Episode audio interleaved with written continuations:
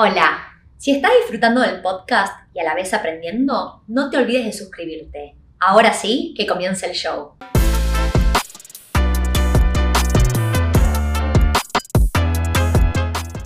Hola, mi nombre es Tiffy Robinat. Bienvenidos al podcast de Wealth en Español. La idea del podcast de hoy es dar una actualización del mercado inmobiliario australiano a al día que estamos parados hoy, septiembre 2021. Vamos a estar usando información o data de CoreLogic que llega hasta el 31 de agosto del 2021.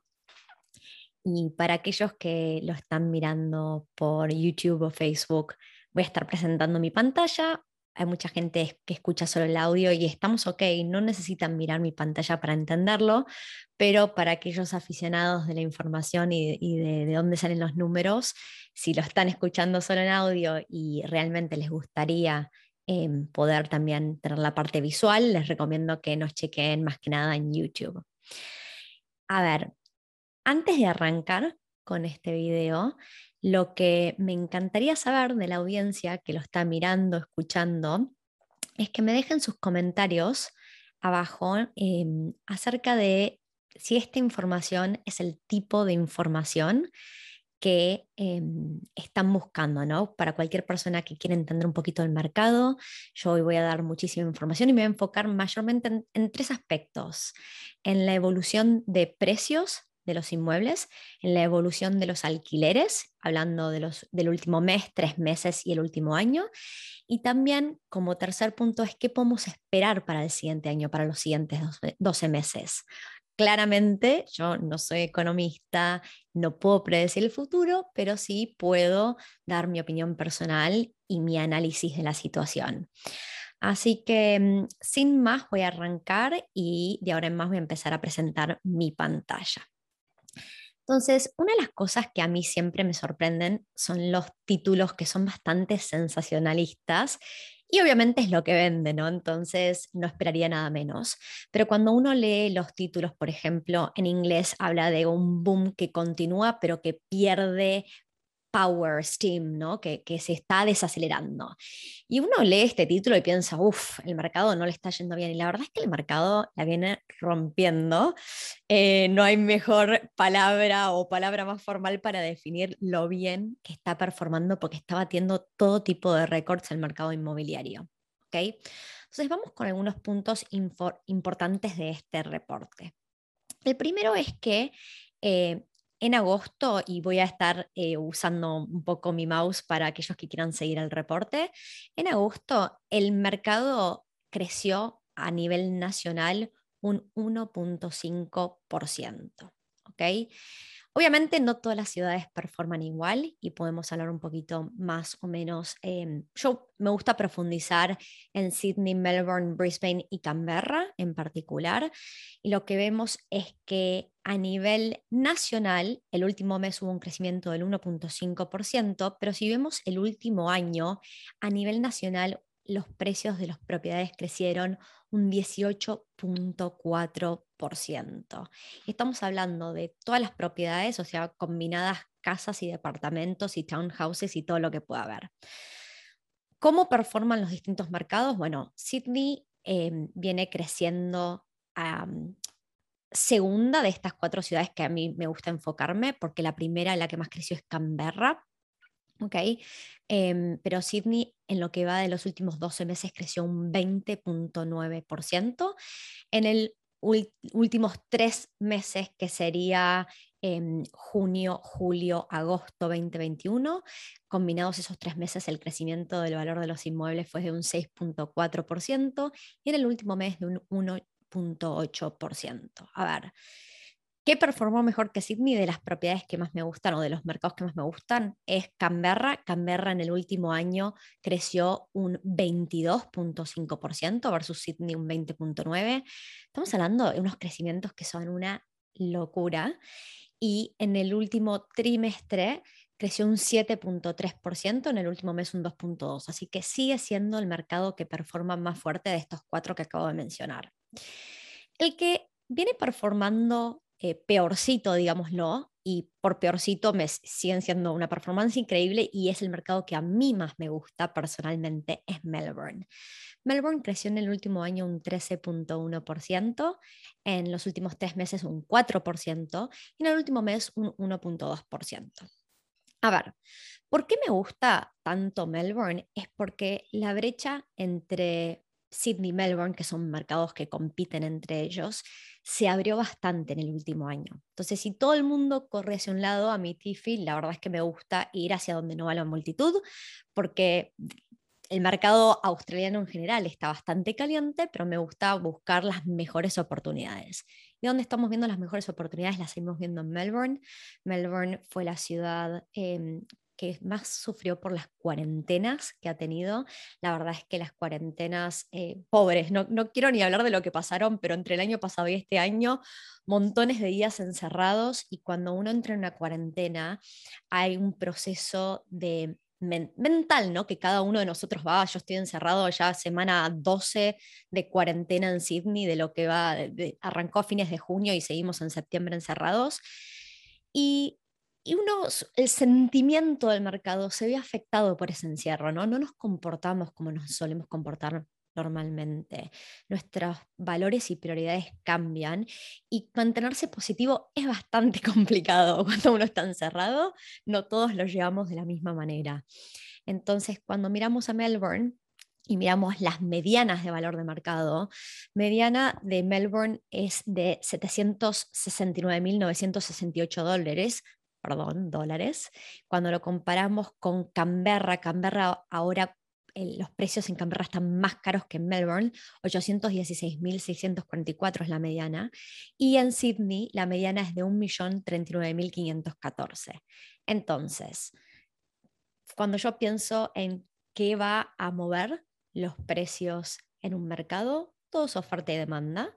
Y cuando hablamos de demanda, si pensamos en lo que es eh, los tres grandes drivers de demanda, siempre estamos mirando cómo crece la población, cómo crece la inversión en infraestructura del gobierno y cómo crece el empleo. Cuando hablamos de población, pre-pandemia, pre-COVID, la población de Melbourne venía creciendo más rápido que la de Sydney y debía superar la población de Sydney en los siguientes 10 años. Obviamente vino la pandemia, las cosas cambiaron el mayor cambio es el cierre de fronteras. Y esto la verdad es que impacta mucho, sobre todo a Sydney y a Melbourne, porque Sydney y Melbourne reciben muchísima gente del extranjero, em, gente que migra ya sea por trabajo, que viene acá a estudiar. La industria de los estudiantes es gigante y eso hace que afecte a las grandes ciudades, eh, sobre todo si miramos dónde se aloja esta gente. Esta gente suele llegar y por ahí alquilar cosas más cerca del, centro de la city y más que nada departamentos.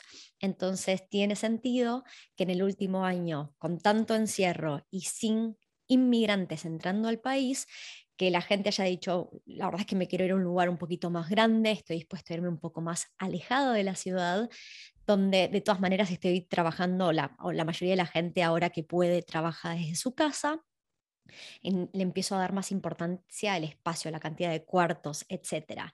Entonces, estamos viendo que cuando empecemos a profundizar un poquito en cómo fue el impacto entre las casas y los departamentos, obviamente las casas en el último año performaron más fuerte que los departamentos. Pero vamos a ver un poquito más adelante que en los últimos meses los departamentos empezaron a recuperar. ¿Por qué? Porque los valores de las propiedades crecieron tanto, sobre todo las casas, que se abre la brecha y cada vez se vuelve más y más inaccesible comprar una casa. Entonces ahí es cuando empieza la recuperación.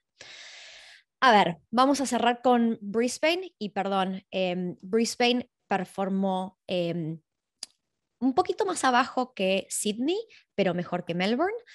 Creció en el último año un 18.3%, en los últimos tres meses creció un 6.1% y en el último mes un 2%, que eso es increíble porque un 2% es un crecimiento más alto que el de Sydney, más allá de que en el último, los últimos tres meses y en el último año no haya crecido tanto como Sydney. ¿ok?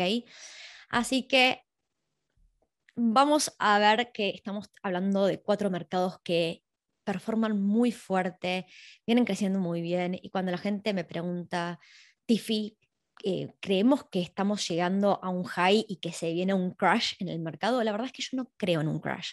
Creo en las correcciones de precios, sí, y obviamente espero correcciones de precios cuando se abran las fronteras, cuando vuelvan las vuelvan a cambiar las prioridades porque la gente tiene que ir hacia donde está el empleo y de vuelta la gente empieza a andar por la calle y ya no todos tenemos la flexibilidad de trabajar desde casa. Entonces ahí es cuando espero algunos cambios. Pero bueno, vamos a seguir un poquito más con este reporte. A ver, ¿qué pasó? ¿Por qué se habla de desaceleración? La desaceleración viene del hecho de que en marzo de este año se llegó al mes donde el crecimiento versus los meses anteriores era el más alto y fue el pico en crecimiento por mes. Pero eso no significa que no sigamos creciendo porque seguimos creciendo mes a mes. Entonces, vamos a ver un poquito Em, cómo viene el cambio en el crecimiento de los inmuebles en el mes a mes. Y lo que vemos es que la verdad es que cuando comparamos agosto del 2021 con agosto del 2020, performó bastante más fuerte. Agosto del 2019, y perdón, voy a hacer una aclaración para aquellos que sí estén mirando mi pantalla, el color celeste serían las capitales combinadas y el color azul más oscuro las partes regionales combinadas. Entonces, claro, por la pandemia mucha gente se fue a la región, entonces en el último año vemos una performance muy fuerte tanto de la región como de las ciudades en ese cambio en el precio de los inmuebles mes a mes. Pero en el histórico, por ejemplo, en cuando miramos hacia agosto del 2019, en ese momento las capitales estaban performando bastante más fuerte que las regiones. ¿Ok? Ahora, algo a tener en cuenta. ¿Por qué esta desaceleración? Vamos a intentar de buscarle una explicación. Primero y principal, tenemos la situación eh, gobierno federal dando incentivos a que las personas que quieran entrar en el mercado se les, se les haga más fácil. Entonces, cuando arrancó esta pandemia para mediados del 2020, el gobierno federal, que sería el gobierno total australiano, no de cada estado o territorio, empezó a dar un incentivo que se llamaba el Home Builder Grant. Era para gente que fuera a hacer renovaciones o a comprar propiedades construidas nuevas. En su momento, ese incentivo eran 25 mil dólares y duró, esos 25 mil dólares duraron hasta compras hechas, o sea, cuando uno firmaba un contrato hasta el 31 de diciembre del 2020, y después pasó a ser de 15 mil dólares hasta el 31 de marzo. Y a partir del 1 de abril desapareció ese incentivo. Entonces, eso justifica o explica por qué tantas personas, sobre todo personas que estaban comprando su primer inmueble y no solo obtenían este incentivo del gobierno federal, sino que también lo podían combinar con incentivos que daban los gobiernos de los estados o territorios, que era todavía más efectivo y algunos descuentos y no pagar stamp duty, todo eso combinado atrajo a muchas personas que estaban comprando su hogar. Entonces eso le puso mucha presión al mercado y en realidad todo lo que es inversores recién empezaron a entrar al mercado en el 2021 cuando vieron que el año pasado dijeron, no, voy a esperar a ver qué pasa, porque hay mucha incertidumbre, que es verdad, ¿no? Hay mucha incertidumbre, pero cuando empezaron a ver que el mercado estaba performando súper bien, incluso cuando para marzo-abril del, del, 2020 los grandes bancos como Commonwealth de Australia predecían que las propiedades iban a caer un 30% en valor y la verdad es que pasó todo lo opuesto, ahí es cuando este, este año, a partir de febrero-marzo, empezamos a ver que se sumaron todas las personas que eran propietarios que iban a comprar su hogar y podían combinar montones de incentivos con los inversores que estaban esperando a ver qué pasaba y empezaron a entrar al mercado. Entonces, ¿qué pasó? Eh, el mercado inmobiliario creció 11 veces más rápido durante el último año que, el crecimiento de los salarios o sueldos. Entonces es lógico que para el mes de abril se habían terminado montones de estos incentivos, las propiedades ya habían crecido muchísimo en valor, se había llegado a un mes de un pico histórico. Mensualmente eh, las propiedades no crecían de esa manera desde el 2004 y entonces, obviamente, ahora estamos viendo una desaceleración porque las propiedades cada vez son más inaccesibles y ya no hay tantos incentivos del gobierno. ¿Ok? Ahora, entendamos un poquito qué em, está pasando con el tema precios y cuánto crecieron. Entonces, si queremos entender cuánto crecieron los precios en promedio en el último año, estamos hablando de un crecimiento de 103 mil dólares en valor, ¿okay? 103.400 dólares. Eso sería que las propiedades en promedio crecieron 1.990 dólares por semana durante las últimas 52 semanas. Es una locura, mientras que eh, los sueldos crecieron anualmente un 1.7%. ¿no? Entonces se abre la brecha y eso es lo que tiene, es que las propiedades crecen más rápido en valor que los sueldos. Cuando hablo con personas que me escriben o se acercan a Wealthy, quieren hablar de inversiones inmobiliarias, hay muchas que me dicen, y la verdad que prefiero esperar unos meses más, seguir ahorrando, porque quiero tener un poco más de plata para estar cómodo o para poder comprar algo un poco más grande. Y lo complicado es que por ahí, para el, para el momento en que uno ahorró 10 mil dólares más, las propiedades crecieron 100 mil dólares más, ¿no?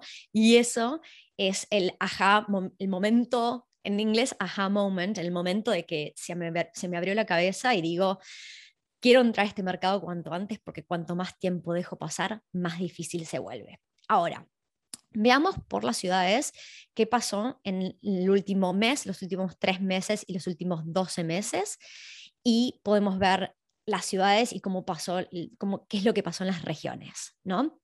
Entonces, veníamos hablando de de los valores y los cambios, ahora estamos hablando de cambios, y la verdad es que salvo Darwin, que en el último mes fue un poquito para atrás y tiene mucho que ver porque Darwin en el último año performó también excelentemente, creció un 22%, salvo Darwin, todas las otras grandes ciudades vienen creciendo arriba del 1%. De hecho, la que crece más lento es Melbourne y es 1.2% mensual, eh, sacando Darwin de, de, esta figura. Y la verdad es que en el último año de vuelta, Melbourne fue la ciudad que más... Eh, que menos creció, un 13.1%, y podemos ver que hay ciudades que han crecido 20, 18, 17, 24. La verdad es que son todos valores gigantes de crecimiento de los inmuebles. ¿okay? Ahora, cuando la gente me pregunta, Tiffy, esto es una locura, ¿no va, no va a haber un crash? ¿Cómo, sabemos que esto puede seguir creciendo? La verdad es que no es la primera vez en la historia de Australia que hay este nivel de crecimiento en el valor de los inmuebles. Justamente este reporte se refiere a el mercado en los 80, particularmente en el año 89, en julio del 89, donde la apreciación del mercado australiano fue del 31%.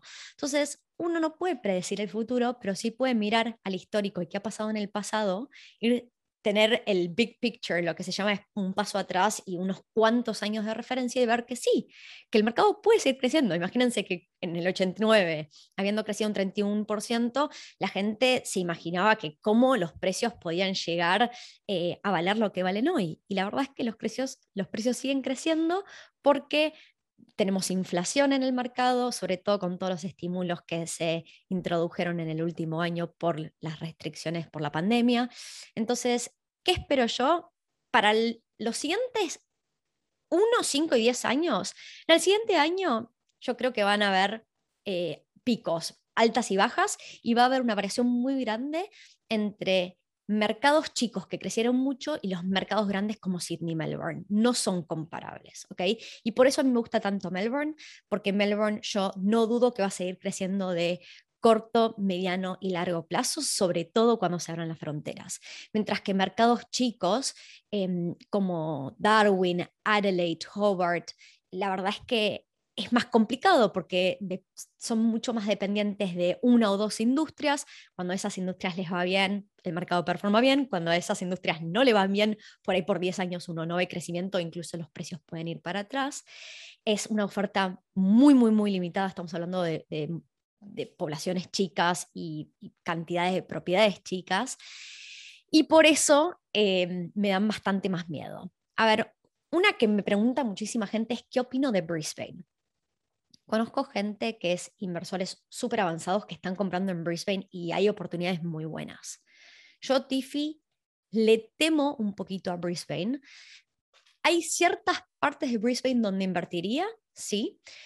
Invertiría en partes muy específicas porque Brisbane lo que tiene es que tiene mucha tierra disponible. Como todo es oferta y demanda, en el último año todo el mundo fue, se mudó a Brisbane, compró, invirtió en, en Brisbane, ahora hay más demanda que oferta, pero al ritmo que el gobierno viene liberando tierra en Brisbane, cuando haya correcciones de mercado, se abran las fronteras y los inmigrantes empiecen a ir a donde está el trabajo, que son las ciudades como Sydney, Melbourne, yo creo que en Brisbane uno puede estar corriendo el riesgo de estar comprando en un alto, muy alto del mercado y que a medida que haya correcciones, después el crecimiento del valor de los inmuebles se desacelere muchísimo, porque si uno toma un paso hacia atrás y mira cómo venía creciendo Brisbane en los últimos 10 años, la verdad es que venía creciendo menos de un 1% versus Sydney y Melbourne que crecen a un 6 a 8% año a año sobre periodos largos, ¿no? Así que esto es un poco lo que está pasando. Vamos a seguir avanzando. A ver, hay algo muy loco que está pasando en el mercado y la palabra listing son las propiedades que entran al mercado, que se enlistan en el mercado. ¿ok? Entonces, más allá de que estamos viendo a nivel total, que es la derecha de mi pantalla, em, para el, año 2021, que sería el azul más oscuro, estamos viendo em, listings o propiedades enlistadas a la venta bastante más bajas que el promedio de los últimos cinco años. Cuando miramos nuevas propiedades entrando en el mercado, este año hasta junio, julio, veníamos muy bien, con volúmenes arriba del promedio de los últimos cinco años. Simplemente que para fines de junio, Sydney entró en cuarentena y por eso la cuarentena restringe muchas cosas la cuarentena, ¿no? Porque obviamente no es solo el sentimiento del cual hablé antes, sino que también la gente no puede estar en la calle. En, en, mercados tan calientes como Sydney, lo lógico es vender en lo que se llama auctions, eh, que son subastas en castellano. Entonces mucha gente decide que quiere no poner su propiedad a la venta porque tiene miedo de que como la gente no puede ir en persona a las subastas y las subastas se tienen que hacer de manera digital, se hace bastante complicado y temen que su propiedad no se venda al precio más alto que se puede vender. Por eso bajan las propiedades que salen a la venta en el mercado. Ahora, algo de lo que dice este reporte es que lo que sí estamos viendo es que em, en Sydney y en otros lugares ahora el, mercado de los departamentos no está el crecimiento, no está tan lejos del crecimiento de las casas, mientras que para marzo el crecimiento de las casas era tremendo, ahora es como que se abrió tanta la brecha, que sería ese gap del cual habla el reporte, que ahora cada vez vemos un crecimiento un poquito más fuerte en propiedades de, que son departamentos, eh, siguen creciendo por debajo del crecimiento del valor de las casas, pero ya la brecha no es tan grande. ¿ok? Y lo loco es, esto es muy loco, es que en realidad en los últimos tres meses las ventas totales están todavía un 30% por arriba del valor eh, promedio de los últimos cinco años. O sea, la cantidad de propiedades que se siguen eh, comprando y vendiendo es un número gigante, o sea, estamos hablando de que se enlistan pocas propiedades, pero fuera of the market o lo que sea, estamos viendo con transacciones 30% por arriba del promedio de los últimos cinco años, más allá de que los listings están 29% por debajo del promedio de los últimos cinco años. Eso sucede cuando hay muchas ventas que se hacen en lo que se llama off the market, no, no, no están enlistadas. Y, por ejemplo, en Wealthy, nosotros estamos siempre buscando proyectos que nos gusten en ciudades que tienen potencial de crecer más que el promedio del mercado. Solemos tener 15 proyectos preaprobados que revisamos todos los meses y de esos 15 proyectos, diría que el 80% de lo que vendemos es off the market, o sea que la gente común no va a ir a una página web y encontrarlo en listado, ¿no? Entonces, por eso se ven estas diferencias en estos reportes. ¿ok? Así que, em, a ver, vamos a hablar un poquito más de información que por ahí em, no mucha gente entiende lo que se llama un auction clearance rate y qué significa. Entonces, el auction clearance rate sería el ratio de subastas. Cuando tenemos un mercado bastante fuerte, que, donde la demanda supera la oferta, vemos que este ratio auction clearance rate está entre 70 y 75%. Cuando está más arriba del 75% es porque es un mercado de, de, gente vendedora, ¿no? Hay mucha más demanda que oferta, entonces el vendedor tiene el poder. Y lo que estamos viendo, por ejemplo, en el último año es que manejamos clearance rates de más del 70%, diría, más cercanos al 80%, incluso llegando al 90% en ciertas semanas, que es una locura. ¿ok? Entonces es un mercado realmente vendedor y la mediana de días que las propiedades se quedan en el mercado, en 30, 35 días las propiedades se venden. Es un mercado muy, muy caliente. ¿Ok? Ahora, vamos a hablar un poquito, dije que vamos a hablar de alquileres y qué está pasando con los alquileres y acá podemos ver los alquileres que los distinguen entre las casas y los alquileres de unidades, ¿ok? A ver, en el último año los alquileres de las casas performaron bastante más fuerte que los departamentos. Y esto es lo que empecé explicando al principio de este podcast. Básicamente la explicación es que los inmigrantes en una muy buena parte son quienes alquilan los departamentos cerca de las ciudades, porque están estudiando, están trabajando en la ciudad, etc. Y entonces con las fronteras cerradas, los departamentos son los que se vieron más afectados. Ahora, voy a decir algo. ¿Es algo malo? No, la verdad que no, porque cuando se abran las fronteras, de acá a un año, va a haber todo, toda la demanda de la gente que entra al país, va a estar acumulada en ese sector. Entonces, la verdad es que cuando todos queremos que lo que nosotros invertimos crezca todo el tiempo, pero no está mal ir en contra de la corriente y si todo el mundo está comprando las casas, las casas están muy inaccesibles y sé que en un año se abren las fronteras, menos de un año esperemos, ¿no? Se abren las fronteras y sabemos que los alquileres van a ver todo, en inglés se llama pent up demand, ¿no? Como toda esa demanda que se acumuló de toda la gente que está desesperada esperando que se abran las fronteras para poder venir a Australia. Entonces, a ver, cambios anuales. Darwin, que hablamos, eh, es un caso muy especial y muy particular. Los alquileres crecieron un 23% en el último año, pero veamos, eh, por ejemplo, Melbourne. Melbourne las casas crecieron un 3.5%, los alquileres de los departamentos cayeron un 3.3%. ¿Es algo malo? En este, en este corto plazo sí lo es, pero la verdad es que yo veo oportunidades y la oportunidad ahora es si las propiedades, las casas, la brecha entre casas y departamentos las casas están mucho más caras que los departamentos y los departamentos sabemos que se van a empezar a alquilar súper fuertemente cuando se abran las fronteras, la verdad es que es una muy buena oportunidad. En Sydney las casas crecieron, los alquileres de casas en el último año crecieron un 8%, los alquileres de departamentos en Sydney crecieron un 2.7%. En Canberra, los alquileres de casas crecieron un 9.1 y los alquileres de departamentos un 7%. A mí Canberra es un mercado que me encanta para comprar departamentos. Uno puede acceder a departamentos de súper alta calidad, en muy buenas ubicaciones y tener un alquiler muy lindo y una calidad de inquilino muy buena. ¿okay?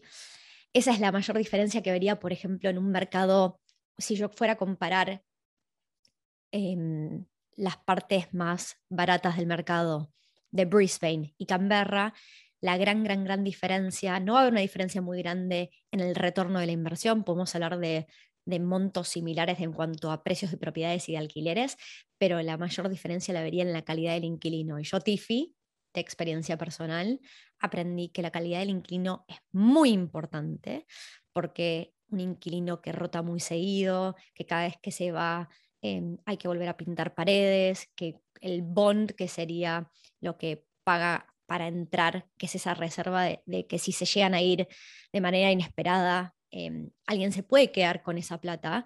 Lo que a mí me pasa en mis propiedades que tienen inquilinos de más baja calidad es que el bond nunca llega a cubrir todos los costos que tengo por tener que arreglar ventanas que se rompieron, pisos que mancharon, em, cambiar cortinas, pintar paredes y es un costo más grande de lo que me pagó el inquilino por ese bond. Entonces, en Canberra uno tiene una calidad de inquilino excelente.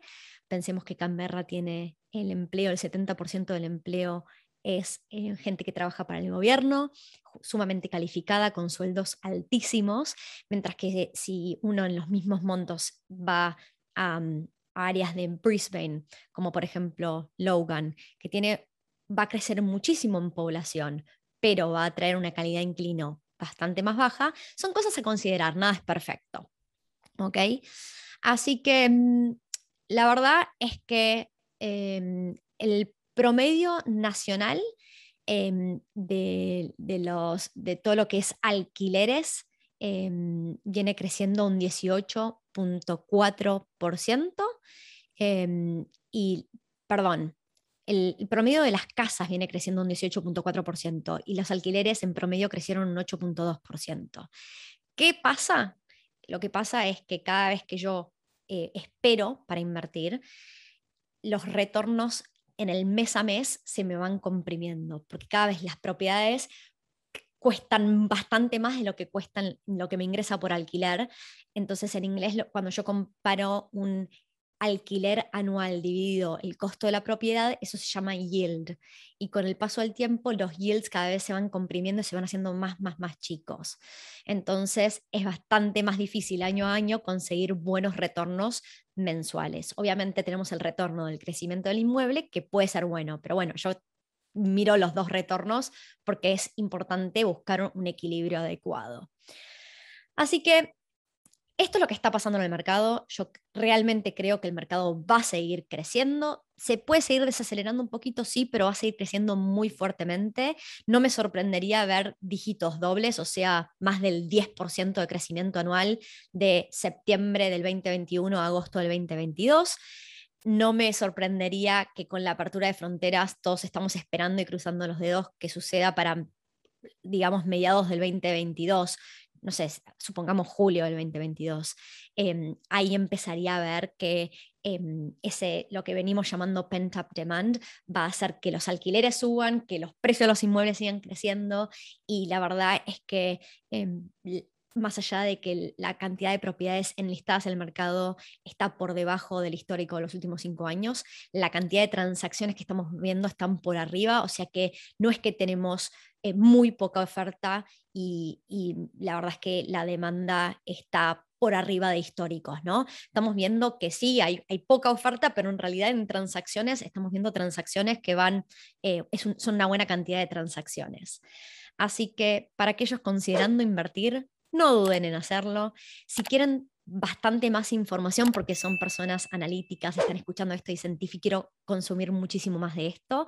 Si todavía no chequearon el Wealthy Academy en español, Sigue siendo gratis al momento que estoy grabando este podcast. En la descripción voy a dejar el link por el cual se pueden ir, anotar, suscribirse.